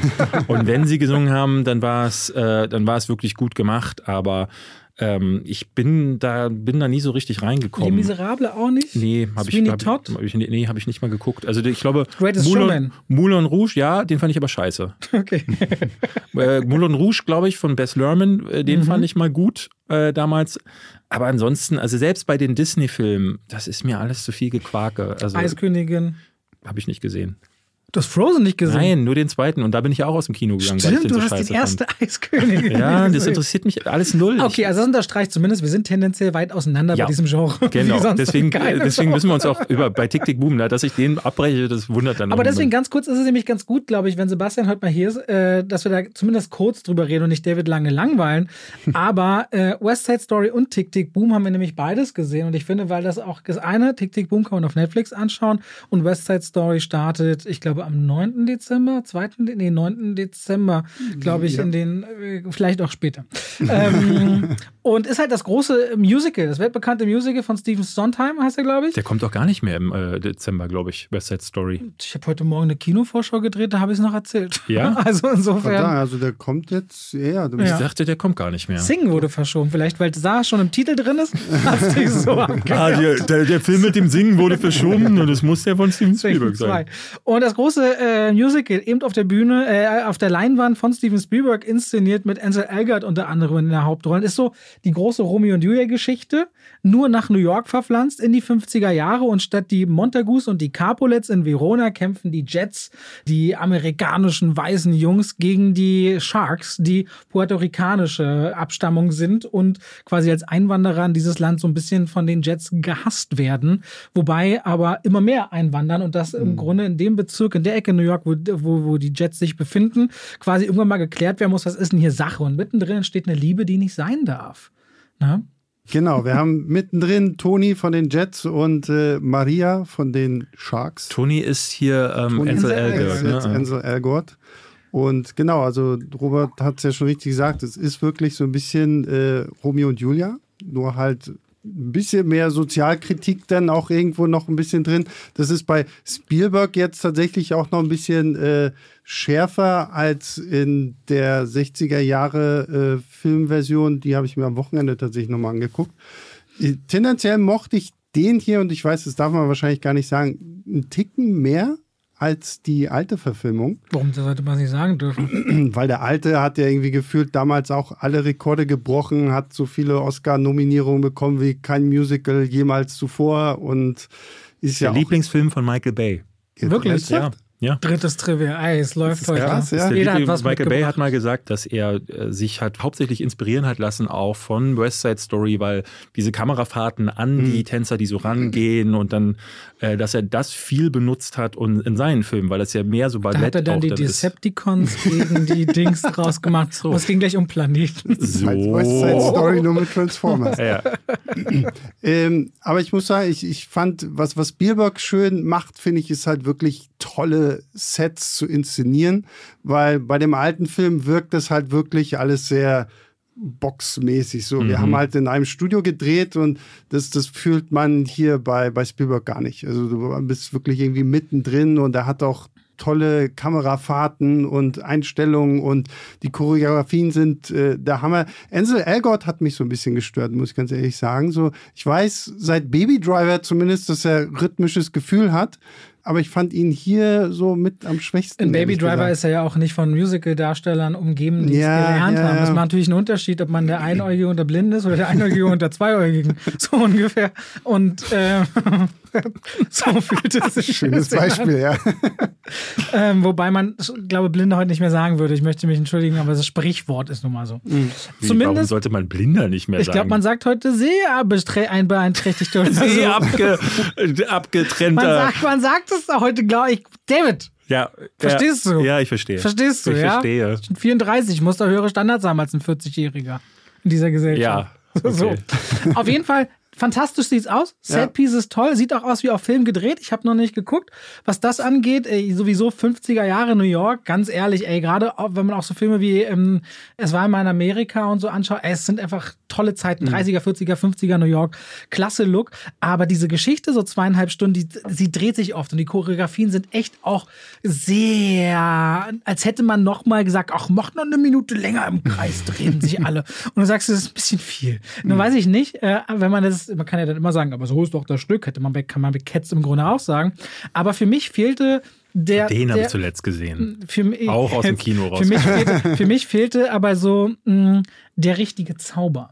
Mhm. Und vor allem, weil ich gerade erst einen Tag vorher Tick Tick Boom geschaut habe und Andrew Garfield werden sie dafür Oscar nominieren, weil das Ding von Lin-Manuel Miranda inszeniert, da steckt so viel Kraft und so viele Ideen in den Songs drin, so viel Leben, auch todtraurig, mhm. auch sozialkritischer. Ne? 90er Jahre, Homosexualität, äh, HIV, alles Themen in Tick Tick Boom, die richtig tief reingehen, wahre Geschichte dann auch noch. Und wenn du natürlich so zwei Qualitäten siehst, sieht man, dass Spielberg einfach jemand Gutes ist, der aus so einem großen Blockbuster-Stoff immer auch so eine filmische Faszination in der Bildsprache rausarbeiten kann. In der Geschichte selbst, finde ich, mhm. gelingt es ihm hier nicht, weil er zu sehr gebunden ist an was, was schon existiert. Und bei Tick Tick Boom, ey, da nimmt dich diese Geschichte auf eine immer dunklere und ergreifendere Reise mit, wo ich das Gefühl hatte, ja krass, also dass das auch auf einer Streaming-Plattform landet, wo wir gerne auch über Netflix meckern, das hat mich schon ziemlich umgehauen tatsächlich. Deswegen wollte ich die beiden gleich mal zusammen mhm. hier nennen. Nee, absolut richtig. Also Tick Tick Boom, ich musste mich so ein bisschen reinfinden, weil es springt ja auch so hin und her zwischen dieser Solo-Performance, die er da macht und dann wieder zurück in sein wahres Leben. Aber je mehr ich halt geguckt habe, desto mehr hat es mich dann irgendwo doch gecatcht, gerade auch, weil die, die Songs sind ja fantastisch. Super, ja. Also die, da, da musste ich mir dann tatsächlich auch zwischendurch die Untertitel anmachen, weil ich wirklich Angst hatte, irgendwie eine Nuance zu verpassen oder so. Und äh, Andrew Garfield spielt sich hier gefühlt ja auch die Seele aus dem Leib. Und ich habe dann im Nachhinein auch die, die ganze Story von John Marston, heißt es so? Ich glaube, also John Marston war, glaube ich, Red Dead Redemption. Nee, aber Johnson. Wie hieß er denn? Jonathan, Jonathan. John, ja, Larson. Jonathan ähm, Larson. Auf jeden Fall der, der gute Schöpfer vom Musical Rent. Ja. Ähm, und der ist hier mit 35 gestorben, weil er irgendeinen so Herzfehler hatte, den, wenn man. Aneurysm. Ja, wenn man es gewusst hätte, hätte man ihn retten. Und ich finde, was ich bei diesem Film schön finde, ist, wie man so diese. Sorry, dass jetzt alle vielleicht gespoilert fühlen. dass so man, im Nachklapp dass man so, so einen Künstler in seinen Selbstzweifeln zeigt, aber dass der Künstler das quasi selbst geschrieben hat. Weil mhm. er hat ja dieses Stück Tick Tick Boom damals tatsächlich auch aufgeführt. Und äh, was dir das so für Einblicke auch so in seine Denke gibt, wie er dann auf einmal anfängt, über die banalsten Sachen irgendwie Musik zu machen, ist fantastisch. Der Film hat einfach so krasse Statements, auch wenn er, weil er arbeitet ja immer in einem Diner und du hast dann so mhm. diese Nebensätze über das Älterwerden. Und er hat die ganze Zeit Angst, weil der Film spielt so ab sechs, sieben Tage, bevor er 30 wird. Er sagt so, mit 30 ist so der Punkt vorher, warst du ein Kellner, mhm. warst du ein Komponist, der in einem Diner kellnert. Ab 30 bist du ein Kellner mit einem Hobby. Ja. Und das ist, ey, da ist echt, ist echt so viel drin, auch immer so in diesen kleinen Nebensätzen, weil du gerade sagst, Andrew Garfield und sich die Seele aus dem Leib spielen.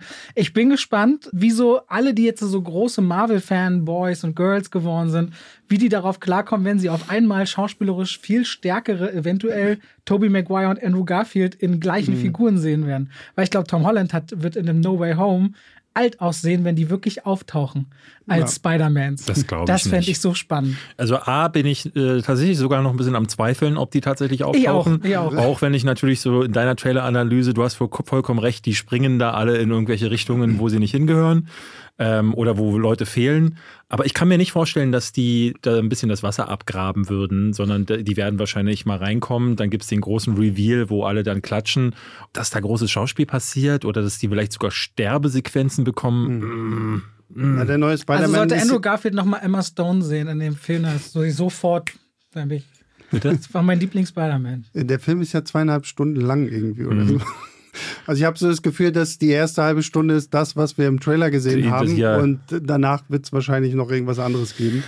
Also Tick Boom war bei mir so ein, äh, ich will eigentlich gar nicht viel sagen, weil ich habe das Gefühl, ich bin einfach der grumpige Gegenpart, der damit einfach nichts anfangen kann. Ähm, ich mochte bei Tick Boom das Acting sehr von Andrew Garfield, aber es ist mir zu sehr Bühne. Ich mochte, also alle Figuren spielen so drüber, dass ich dieses, ne, es, es spricht der echte Situation aus dem Leben an. Diese echten Situationen kann ich aber nicht nachempfinden, weil alle Figuren halt spielen als würden sie spielen. Und äh, das ist gar nicht meins. Das ist im Theater nicht meins, das ist in Musicals nicht meins, weil alle Opern? bei jedem, das verstehe ich nichts, was soll ich da? Ähm, und ähm, ich, ich war jetzt, die letzte Woche war ich im äh, äh Die Schöne und das Beast Musical, wird hier im Admiralspalast aufgeführt.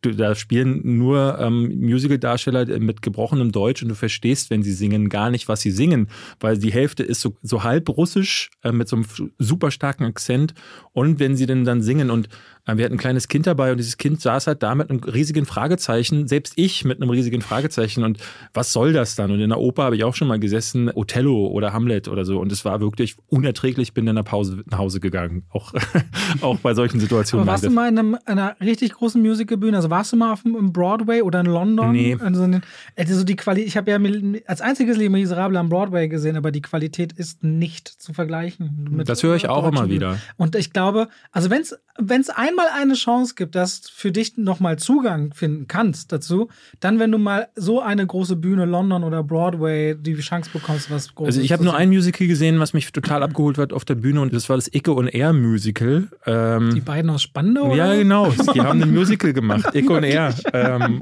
und äh, es war, glaube ich, nur zwei Tage in der Aufführung oder so, aber das war der Hammer, war super schön. Aber das, ansonsten kann ich damit nichts anfangen. Und hier war es halt genauso, weil ich das nicht nachempfinde. Ich habe immer das Gefühl, jeder will jeden Moment in irgendeinen Song ausbrechen. Alles nur, das geht schon immer fast los und ich denke immer, oh, bitte nicht, bitte nicht. Und wenn es dann passiert, ist es wie bei Disney man möchte skippen. Äh, die Songs, und da gebe ich dir vollkommen recht, die sind gut, mhm. aber ne, weil sie so in diesem Film eingekoppelt sind und alle immer tanzen, ob sie jetzt Eier wenden oder halt zum Steuerberater gehen, ah, nee, nee, das ist für mich Zeitverschwendung. Deswegen hat nicht funktioniert. Und ich glaube euch, also wenn, ist eine gute Entscheidung für mich gewesen, dann offenbar, dass ich West Side Story nicht gesehen habe. Wobei ich mich frage, was ist denn jetzt so, merkt man Steven Spielberg? Ihr sagt ja klar die Sets und klar äh, äh besondere Bildsprache, aber ist das ein Ding, wo man durch Spielberg-Övre geht und dann sagt so, ja? Ich finde ehrlich gesagt schon. Ich finde, der kreiert immer schon Bilder, auch mit seiner Lichtsetzung, die immer so einen märchenhaften Charakter mit sich bringen. Und ich finde das ich gucke und dachte dabei, ja, das fühlt sich jetzt irgendwie, es fühlt sich nach ihm an. Es fühlt sich nach so einem was, was Kindlichem und diese Stadt und diese Sets zu feiern und trotzdem dann wieder diesen ernsteren Themen, die durchschwingen, schon mit an. Wobei, ich finde jetzt auch seine Handschrift, die ist ja schon so durch, durch die Filme und Genre in den letzten Jahrzehnten auch immer mal wieder so ein bisschen gewandert. Da ist eine ganze mhm. Menge dabei. Also so wie früher, so, so da hast du dann Weißer Hai und Jurassic Park und du warst so, die T und du warst so klar so, okay, Science Fiction, Monsterwesen, das scheint es zu sein, ist ja dann irgendwann nicht mehr gewesen gewesen. Deswegen, es wirkt eher wie jemand Reifes, der sich eine Geschichte annimmt, die er, glaube ich, mag. Hm. So wirkt das für mich. Ja, ist gut, dass du das jetzt nochmal angesprochen hast. Mit, er hat sich ja mittlerweile in vielen anderen Genres aufgehalten, weil ich muss tatsächlich sagen, so, so richtig der Spielberg-Flair ist bei mir tatsächlich nicht so durchgekommen. Was wahrscheinlich wirklich daran liegt, dass es jetzt halt dieses Musical schon gibt, die Story ist halt schon vorgefertigt. Wenn du da jetzt auch nur einen Song rauslassen würdest oder irgendwie was kürzen würdest, würden die Fans wahrscheinlich aufschreien. Ja. Und ähm, deswegen war für mich jetzt nicht unbedingt so, so krass Spielberg-mäßig, wie, wie man es vielleicht gerne Gibt's hätte. denn das noch? Also Ja, hat man, hat man diesen Spielberg, aber ich meine, er macht ja jetzt so Sachen wie die Verlegerin, äh, Bridge of Spice zum Beispiel, war auch schon so ein Film, das hätte jeder drehen können. Was ist diese Nähe zu den. Er hat eine ganz eigene Art, finde ich, an seine Figuren, an seine Hauptfiguren ranzutreten. So geht es mir. Zum Beispiel, wenn du jetzt die Verlegerin sagst oder an Ready Player One. Das sind ja zum Beispiel, wie weit Gut, aber der hat ja wirklich den Spielberg-Vibe. Den hätte ich auch noch erwähnt. Als Ja, aber wegen der großen Verpackung und allem, das ist Spielbergig. Aber diesen Blick an seine Hauptfiguren ranzutreten und immer so deren Wünsche und Hoffnungen und deren Verlangen, aber auch was dem im Weg steht, diesen Blick an seine Hauptfiguren zu richten. So auch in Soldat James Ryan, als er als, als Matt Damon von seinen Brüdern erzählt, er hat immer wieder diese Sequenzen oder die Frage da bei Soldat James Ryan, wer ist denn eigentlich, was ist der Beruf von Tom Hanks, wo, wo die ganzen anderen Soldaten darauf wetten oder in ähm, äh, Schindlers Liste. Es gibt immer so diese kleinen Nebenwinkel, wo du immer als Zuschauer merkst, du lernst was über die Figuren, ohne zu viel zu wissen. Ich finde, er hat immer so eine, eine eigene, wie so ein Nebel, den er rund um seine Hauptfiguren erzeugt. Das ist für mich, du kannst den Kopf schütteln, wie du willst. Das ist doch Figurenzeichnung, deshalb macht jeder gute Nee, ich Regisseur finde, in ich jedem finde, guten ja, Film. ja, klar ist das Figurenzeichnung und klar, aber ich finde, Spielberg hat quasi, schafft für immer so einen Radius um Figuren, wo ich merke, das ist für mich Spielbergig. Der macht weder einen zu großen Bogen, noch klebt der zu nah dran. Was ist der Radius in David, die nicht mich jetzt hier Königreich des Kristallschädels oder wie der hieß? Wo ist da der Radius da? Was für ein Gut, es Film? wird, was es für ein wird Film? immer, es hieß wird, der- es wird immer, es wird Hä? immer Beispiele. Entschuldigung, es wird gibt's fast ja in jeder. Filmografie eines jeden Filmschaffenden auch Beispiele geben, die dem äh, entgegenstehen. Da du hast haben mir wir eine übrigens Frage mein, gestellt, du da haben mir wir übrigens meinen gestellt. Film fürs nächste Jahr, über den ich mich sehr freue. Indiana Jones 5. Nee, tatsächlich nicht. Boah. Du hast mir eine Frage gestellt, ich habe geantwortet. Wollen wir noch über Power of the God reden? Of the Dog meine ich, Entschuldigung. Ähm, äh, Sebastian hat den Film nicht gesehen. Ähm, Aber redet ruhig drüber, weil er interessiert mich tatsächlich Okay. und von daher finde ich es gut, äh, von euch beiden zu hören. Sollte ich ihn gucken oder nicht? Du wolltest meine Schwiegeroma noch loben im Podcast. Achso, liebe Schwiegeroma von Robert, du hast heute folgende Sprachnachricht Zu ihrem geschickt. Geburtstag. Zu, äh, ach, die hat heute Ja, Geburtstag. wir sind jetzt gleich bei ihrem Geburtstag so. und wir verspäten uns wegen des Podcasts immer mehr und immer Ey, mehr. also dann erstmal, liebe Schwiegeroma von Robert, alles Gute zum Geburtstag Auch von nachträglich. mir, ja. auch ne, von Sebastian. Es gab folgende Nachricht, weil wir sind ja zu spät, äh, ihr seid zu spät. Und es war jetzt nicht klar, müssen wir die Folge verschieben. Und die, die Oma schrieb, du bist da, wenn du da bist. Ich freue mich und wir gehen nicht weg. Und das ist so schön. Danke, liebe Oma, äh, liebe Schwiegeroma. Ähm, du hast diesen Podcast ich heute sag immer gerettet. Schwoma, ich mache die Sachen dann zusammen. Schwonkel, Schwoma. Schwoma, die ganze Familie meiner Frau immer mit Schw und dann kommt der eigentliche Titel. Äh, Hast, hast du noch einen Film gesehen, den wir jetzt vielleicht noch gar nicht ähm, besprochen haben äh, in der letzten Woche? Ich weiß nicht, habt ihr über House of Gucci schon gesprochen? Nee. Oh, House of Gucci ist viel, hat David nicht gesehen tatsächlich. Ähm, Wollt ihr da mal drüber sprechen? Das würde mich interessieren. ja, ja, House of Gucci können wir sehr gerne machen. Der neue äh, Ridley Scott-Film, der jetzt quasi monatsweise gefühlt wird Genau. veröffentlicht, weil Last Duel ist noch nicht lange her und jetzt sein neuer House of Gucci. Äh, gab ja einen großen, äh, sagen wir, worum es geht? Ich, ich weiß nicht, ob alle wissen, dass, was für ein Ich hab's Fall. doch hier schon mal gespoilert. Achso, ja. Okay, es geht um einen Mordfall in der Gucci-Familie. Äh, Maurizio Gucci wurde äh, erschossen. Und äh, man blickt in House of Gucci auf die Geschichte dieses Mannes erstmal zurück, als er noch Jurastudent war. Sein Vater, großer Modeschöpfer, sein Onkel, der, der Gucci zu einem weltweiten Imperium aufbaut und als er äh, Patrizia Reggiani kennenlernt auf einer Kostümparty und die beiden sich so annähern und aus dieser Liebe mehr wird, fast so ein bisschen West Side Story mäßig. Mhm. Die Familie der Guccis wollen das aber nicht. So eine Aussätzige, so eine von einem Transportunternehmer, das ist uns zu, naja, man würde fast sagen, zu nieder. Das Mhm. ist uns zu billig. Das wollen wir nicht. Die will bestimmt bloß dein Geld. Und das bahnt sich auch alles sehr süß an. Und irgendwann, äh, sehr stylischer Film erstmal, also wirklich. Und Adam Driver hat immer eine Präsenz, wo ich sagen muss, geiler Typ und bleibt auch ein geiler Typ. Und alle rum um Adam Driver drehen aber ziemlich frei. Allem voran Jared Leto, den du nicht erkennst, der wirklich völlig ausdreht. Der, du musst dir vorstellen, er spielt einen Cousin von ihm, der sagt, ich habe ganz eigene Visionen. Aber so Visionen, wo sein eigener Onkel ihm sagt, ich mag dich sehr. Und weil ich dich so mag, sage ich dir jetzt, du bist scheiße. so, so ungefähr. Es gibt eine geniale Szene, die das als Krux hat. Äh, und dieser Film ist immer wieder von den einzelnen Szenen eigentlich sehr elektrisierend und magnetisch, aber ich fand, in seiner Gesamtschau gibt es ganz wichtige Punkte für die Hauptfiguren, warum zum Beispiel ein Maurizio sich entwickelt, wie er entwickelt, und eine Patricia, die nicht funktionieren, wo die für mich die Key-Momente, wo man sieht, hier kippt gerade was, hier wandelt mhm. sich was, da kommen Motive her. Es entstehen Handlungsweisen, deren Motive nicht aufgegriffen werden. Das, obwohl sich Ridley Scott zweieinhalb Stunden Zeit lässt für den Film und sie dann viel zu sehr an sowas wie Selma Hayek verschwendet, aus meiner Sicht. Und oh, für völlig wirre Szenen ringsherum. Warum ist die denn in jedem Aber Film großartig? Al Pacino, finde ich, nimmt jede Szene, die er hat, sagst du dir, ey, aber wie Legende. ist Jared Leto? Also wie fandst du den? Weil ich habe jetzt alles gelesen aus den USA. Super, Oscar verdächtig und auch Leute also sagen, geht ich, gar nicht. Ich glaube, du musst an House of Gucci wirklich rangehen und dir sagen, es ist so eine große Blockbuster-Seifenoper fürs Kino. Ah, okay. Und ja. du darfst das auch alles nicht zu ernst nehmen, weil, wie Robert schon richtig gesagt hat,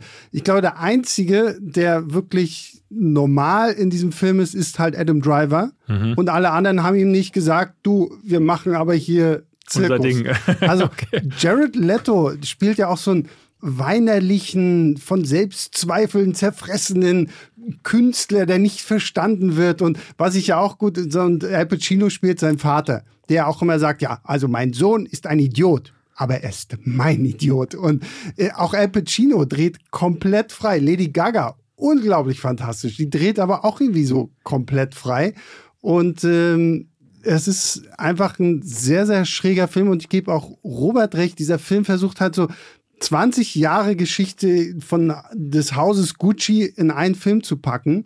Und du hast oftmals so Momente, wo du dich fragst, Moment, wie, wie ist das denn jetzt gekommen? Also du merkst so, dass bestimmte äh, Charakterentscheidungen, da, da, fehlt irgendwie was, um dir Kontext. zu erklären, wa warum er jetzt auf einmal so ist, wie er mhm. handelt oder warum sie handelt, wie sie handelt. Und das fand ich halt irgendwann auch so ein bisschen schade, aber gerade so Lady Gaga war für mich tatsächlich so der Kit, der das alles irgendwo auch gut zusammenhält.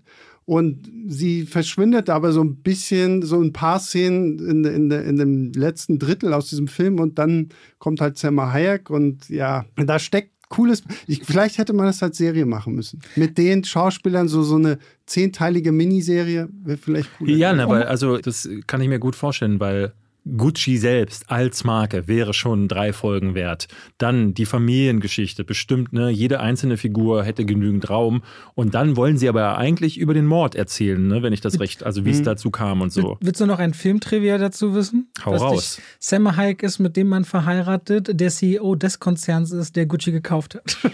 ah, dem heutzutage Gucci gehört. Okay. Die Gucci und die Gucci-Erben haben sich jetzt gerade, habe ich vorhin noch gelesen, bevor wir ins Kino gegangen sind, fangen jetzt an, gegen diesen Film Sturm zu laufen, weil natürlich die Patricia, die ja als schwarze Witwe damals in den Medien irgendwie thematisiert wurde, wird von Ridley Scott sehr wohlwollend behandelt. Ah, okay. Also du hast sehr häufig Mitleid mit ihr, weil diese Geschichte wird halt wirklich so aufgebaut, dass sie ihn wirklich inständig liebt. Und ich hatte, als ich den Trailer gesehen habe, habe ich gedacht, sie wird uns jetzt so als sehr manipulative Frau gezeigt ist sie zu einem gewissen Grad auch, aber nicht so krass, wie ich gedacht hätte, so dass man jetzt wirklich sagt, boah, ist das ein Biest. Ja, wahrscheinlich, damit sie einen, äh, einen Protagonisten haben. So, denn wenn Adam Driver. Na, Adam Driver ist eigentlich eher der Protagonist. Mhm, ja? Eigentlich bleibt man auf der Seite. Aber das ist aber auch der Punkt, weswegen ich sage, dass irgendwann die Handlungen von Figuren im Film nicht nachvollziehbar werden, weil du die Motive nicht verstehst. Mhm. mhm. Weil Ridley Scott das irgendwie so verdeckt, wie du es gerade sagst. Ich wollte noch auf deine Jared Leto-Frage, wie der sich anfühlt. Der kam mir vor, wenn du Flipper spielst, gibt es doch immer so die Seitensachen, wo mhm. du so spielst und die Kugel kommt runter und du bist in deinem Rhythmus. Und irgendwann ballerst du die Kugel ja immer zwischen diese Dinger und das macht drei Sekunden ding, ding, ding, ding, ding, ding, ding, ding, ding. Das ist Jared Leto. Ungefähr. Ich wollte, was The Power of Dog angeht, wollen wir nicht mal den Leuten auch die Chance lassen, weil der startet ja ab gestern auf Netflix, dass die Leute mal eine Woche den gucken können und dann reden wir nächste Woche drüber. Du willst zu deiner Oma, zu deiner Schwoma, okay. Ich habe sehr nett versucht, das ein bisschen zu umreißen. Und ich wollte natürlich Sebastian auch erstens an der Stelle danken. Es ist super angenehm mit dir hier im Podcast. Ja. Sodass ich auch mich. mich freuen würde, dass kommst du gerne äh, mal wieder. Ich komme, beim nächsten Mal komme ich aber nicht mit dem Auto Ist- und dann bin ich pünktlich. Ja, weil, weil ich, also es, es tut mir auch wirklich sehr leid, dass wir wegen mir so spät Nein, angefangen nein, haben. nein. Weil, nein, ich, ich hasse nichts mehr als Unpünktlichkeit. Also ich bin normalerweise Nein, nein, bin wir ich haben ja zehn wegen Minuten dir zu spät. Also Ja, Du, die Folge ist trotzdem eine Stunde fünf lang. Ich hätte auch unter normalen Umständen Okay, gesagt, gut. wollen wir langsam mal Richtung Ende gehen. ähm, äh, ich Und- würde sagen, allerspätestens zu äh, Doctor Strange 2 möchte ich dich gerne hier wieder mit. Und ich finde äh, auch, Sebastian, wir wir wollen dir ja auch noch ein bisschen empfehlen. Du hast bei Filmstarts einen eigenen Podcast, der heißt aber wie? Leinwandliebe. Leinwandliebe. Leinwandliebe. Den Ja, machst du sind- allein, oder? Ich bin quasi der Moderator und hole mir halt immer Gäste Ah. aus der Redaktion, also unsere ganzen Redakteure, die ja auch schwer Ahnung haben von Filmen und Serien, obwohl wir reden kaum eigentlich über Serien. Äh, Wir reden halt immer einmal die Woche über den Film der Woche. Arbeitet Christoph Petersen noch bei euch? Christoph Petersen ist noch bei uns. Oder den ne? kennt ihr, der macht das jetzt auch seit 9000 Jahren oder so. Ich glaub, Ja, so Aber nach der- dem Motto. Da Ja. würde ich dir gleich zwei Kolleginnen. Ich hatte letztes Jahr noch seriös gemacht, das Serienquartett. Das war eine Sendung Ja. im Fernsehen. Und die Hanna Huge von Serienjunkies, weiß nicht, was du kennst. Die war tatsächlich, Ah. mit ihr haben wir tatsächlich den Podcast gemacht zu ähm, Last Boy Scout. Als wir, weil, weil als Corona äh, die Kinos dicht gemacht hatte, mussten wir halt irgendwie über Klassiker sprechen. Und Hannah war tatsächlich dabei und hat mit uns äh, Last Boy Scout war ein abgefeiert. Macho-Film wie Last Boy Scout. Ja, fand ich super. Ja, das ist, cool. Aber sie finde ihn genauso klasse. Also, Oder auch Emily Toomey, wollte ich dir auch noch. Ja, ist auch okay, noch ganz, cool. ganz große, Se falls du jemanden zum Serienreden brauchst. Und man kann dich dann auf dem Filmstarts YouTube-Kanal anschauen und deine ganzen Meinungen, äh, Theorien, Genau. Trailer-Analysen, alles, was dazu gehört. QAs. Genau, muss ich, muss ich wieder aufnehmen. Es ist so ein bisschen durch meinen Urlaub irgendwann mal schleifen gegangen, aber sie kommen auch wieder, ja. Das ist ja hier ein quasi ein QA heute Genau, gewesen. ja. So ein bisschen. Deswegen an der Stelle vielen Dank. Ähm, Ich habe zu danken. Es war sehr schön, bei euch zu sein Ist hier. das okay für dich, David? Wenn wir Richtung Ende gehen, dann wirst du mir dann off Nö, wir haben ja- Mikrofon wir haben vor. ja noch- Wo waren die Top 5? Power of the Dog wollte ich drüber reden. Ja, werde ich machen. Kannst du Wir dich drauf reden nächste. Woche drüber. Eine, trotzdem noch eine inhaltliche Frage habe ich an dich, David. Nächste Woche haben wir die 45. Folge und wir haben immer gesagt, alle 15 Folgen wollen wir die Fragen der Zuschauer beantworten. Rufen wir dazu auf oder? Ich frage mich jetzt gerade, ob nächste Woche Noch Fragen äh, existieren? nee, ob nicht nächste Woche relativ viele Filme kommen. Wir gucken diese Woche, äh, ich, Licorice Pizza kommt, äh, der neue Paul. Stimmt, am Freitag, ja. Genau, dann Mhm. kommt, äh, ich glaube, wird nicht Spencer gezeigt. Spencer, aber den Ja. gucke ich nicht jetzt, den gucke ich erst später. Es Den gucke ich auch auf dem 14 möglich- Films äh, Festival. Und zu, wir dürfen über den neuen Kingsman, glaube ich, noch nicht reden nächste Woche. Ach so, stimmt. Also ich weiß nicht, was- welche Filme du meinst, ja, ja frage ich mich auch gerade. Gut, nee, ich, ich habe das Gefühl, gerade werde ich erdrückt von Presseverführungseinladungen. Ja, äh, weil ich aber wenn man das mal so ein bisschen aussieht und dann wirklich guckt, was mit Embargos und so übrig bleibt. ist Dann lass okay. es uns machen, weil dann in der Woche darauf kommt, glaube ich, schon Spider-Man und Oh ja. äh, Ja, deswegen. also nächste Woche, wie wäre es, wenn wir ein paar Zuschauerfragen beantworten und vielleicht über ein paar Weihnachtsfilme mal reden, weil dann haben wir schon den zweiten Advent hinter und so. oh Kotz, ich habe gar keinen Bock, über Weihnachtsfilme zu reden. Okay, gut, äh, dann machen wir. Naja, weil das, Leute, dann also, fragt doch einfach den Fragen, was ist googeln, Davids so die besten Lieblingsweihnachtsfilm? Weihnachtsfilme Es geht so. um deinen. Du hast doch vielleicht eine ganz eigene verschrobene Sichtweise. Lethal Weapon, Ende. So, na gut. So siehst It's du, wie die, wonderful life. Sebastian, jetzt spürst du, wie die eigentliche Stimmung bei uns immer ist, ne? Ja, Okay, vielen, vielen Dank. Dann danke Tschüss. fürs Reinhören. Bis Macht's denn. gut. Bis dann. Tschüss. ciao.